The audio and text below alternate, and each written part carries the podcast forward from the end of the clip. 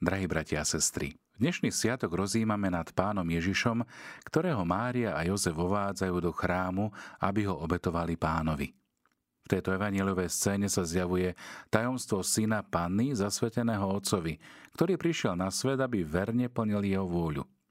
Starec Simeon ho označuje ako svetlo na osvietenie pohanov a zároveň zvestuje prorockými slovami jeho najvyššiu obeď Bohu a jeho konečné víťazstvo. Je to stretnutie dvoch zákonov. Zákona starého a nového. Ježiš vstupuje do starobilého Jeruzalemského chrámu.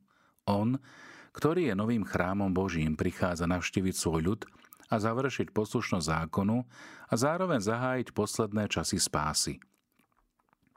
Je zaujímavé pozorovať zblízka tento vstup dieťaťa Ježiša do majestátneho veľkolepého chrámu do ktorého prichádzajú mnohí ľudia, zaujatí svojimi záväzkami.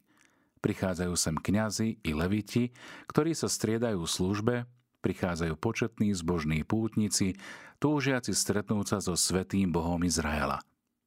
Nikto z nich si však ničoho nevšimne.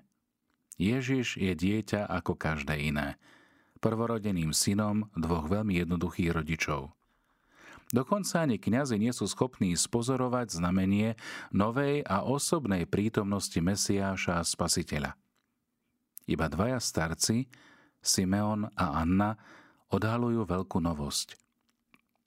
Vedení Duchom Svetým objavujú v tomto dieťati dovršenie svojho dlhého očakávania a bdenia. Obaja rozímajú nad Božím svetlom, ktoré osvecuje svet a ich prorocký pohľad otvára budúcnosti zväzť o Mesiášovi. Svetlo na osvietenie pohanov. Prorockom postoji dvoch starých ľudí je celý starý zákon, ktorý vyjadruje radosť zo stretnutia s vykupiteľom. Simeon i Anna vytušia, že toto dieťa je práve tým dlho očakávaným Mesiášom. Uvedenie Ježiša do chrámu je výstižným obrazom úplného darovania vlastného života všetkých mužov a žien, ktorí sú prostredníctvom plnenia evanieliových rád povolaní reprodukovať v cirkvi a vo svete charakteristické rysy Ježišovej čistoty, chudoby a poslušnosti. Takto čítame v Vita Konsekráta v prvej kapitole. Preto bol dnešný sviatok zvolený svätým Jánom Pavlom II ku každoročnému sláveniu Dňa zasvetených osôb. Milí priatelia, chcel by som dnešný deň ponúknuť tri krátke myšlienky k reflexii nad týmto sviatkom. Poprvé, evanieliový obraz obetovania pána v chráme obsahuje základný symbol svetla. Svetla, ktoré vychádza z Ježiša Krista, osvetľuje Jozefa i Máriu, Simeona i Annu. A skrze nich toto svetlo osvetľuje všetkých. Cirkevní otcovia spájali túto žiaru svetla s duchovnou cestou.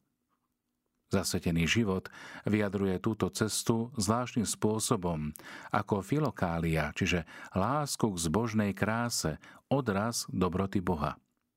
Na Kristovej tvári žiari svetlo krásy – a tak církev kontempluje premenenú Kristovu tvár, aby sa posilnila vo viere a neskôr neupadla do zmetkov pred jeho znetvorenou tvárou na dreve kríža. Ona, snúbenica, ktorá stojí pred snúbencom, má účasť na jeho tajomstve a je obklopená jeho žiarou. Svetlo vychádzajúce z vteleného slova zakosujú jedinečným spôsobom ľudia povolaní k zasvetenému životu – Sľub zachovávania evanieliových rád ich robí znamením a proroctvom pre spoločenstvo bratov a sestier a tak pre celý svet. Na druhom mieste evanieliový obraz zjavuje proroctvo, dar Ducha Svetého. Simeon a Anna uvažujú o dieťati Ježišovi a vytušia jeho údel smrti i skriesenia pre spásu všetkých národov a zvestujú toto tajomstvo ako skutočnosť univerzálnej spásy. Zasvetený život je povolaný k tomuto prorockému svedectvu, ktoré sa spája s dvoma rozmermi. Je to rozmer kontemplatívny a rozmer aktívny. Zasveteným osobám je totiž dané zjavovať primát Boha, načenie pre radosnú zväz Evanielia, uskutočňované ako forma života a radosnú zväz chudobným a posledným tejto zeme. Na základe tohto primátu nič nemôže mať prednosť pred osobnou láskou ku Kristovi a k chudobným, v ktorých žije On. Skutočné proroctvo pochádza od Boha, z priateľského vzťahu k Nemu, zo starostlivého načúvania Jeho hlasu v rôznych udalostiach dejín. Takýmto spôsobom sa zasvetený život denne ukazuje na cestách ľudstva, zjavuje evanielium a kráľovstvo, ktoré je už prítomné a pôsobí. Na treťom mieste evanieliový obraz uvedenia Ježiša do chrámu ukazuje múdrosť Simeona i Anny. Múdrosť života, celkom zasveteného hľadaniu Božej tváre, jeho znamení, jeho vôle.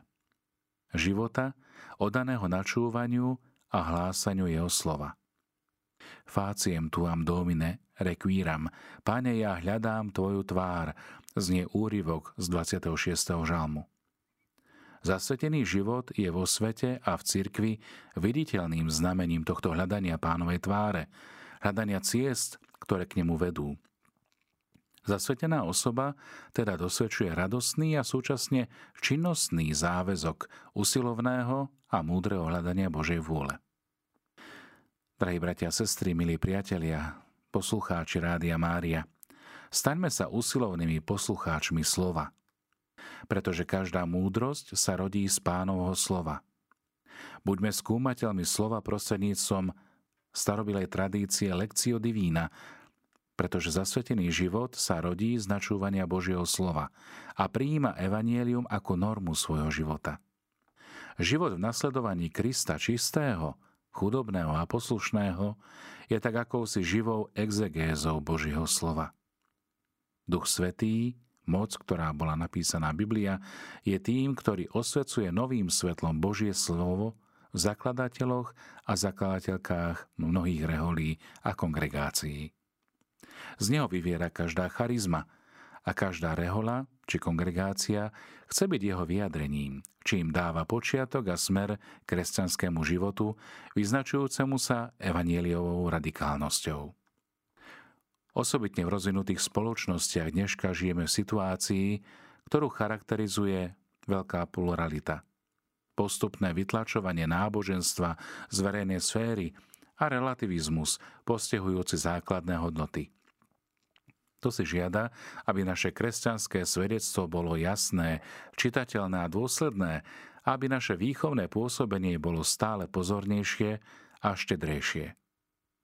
Najmä apoštolské pôsobenie, milí bratia a sestry, musí byť životným záväzkom, ktorý s vytrvalým nadšením čerpá z múdrosti, ktorá je pravdou i krásou. Z múdrosti, ktorá má jas pravdy. Kiež dokážeme múdrosťou svojich životov a dôverou v nevyčerpateľné možnosti skutočnej výchovy orientovať inteligenciu i srdce mužov a žien našej doby k správnemu životu podľa Kristovho Evanielia. Myslím v tejto chvíli s osobitnou náklonnosťou na zasvetené osoby vo všetkých kútoch celej zeme a chcem ich zveriť blahoslavenej Pane Márii aj slovami tejto modlitby. Ó Mária, Matka Cirkvy, zverujem Ti celý zasvetený život, aby si mu získala plnosť božského svetla.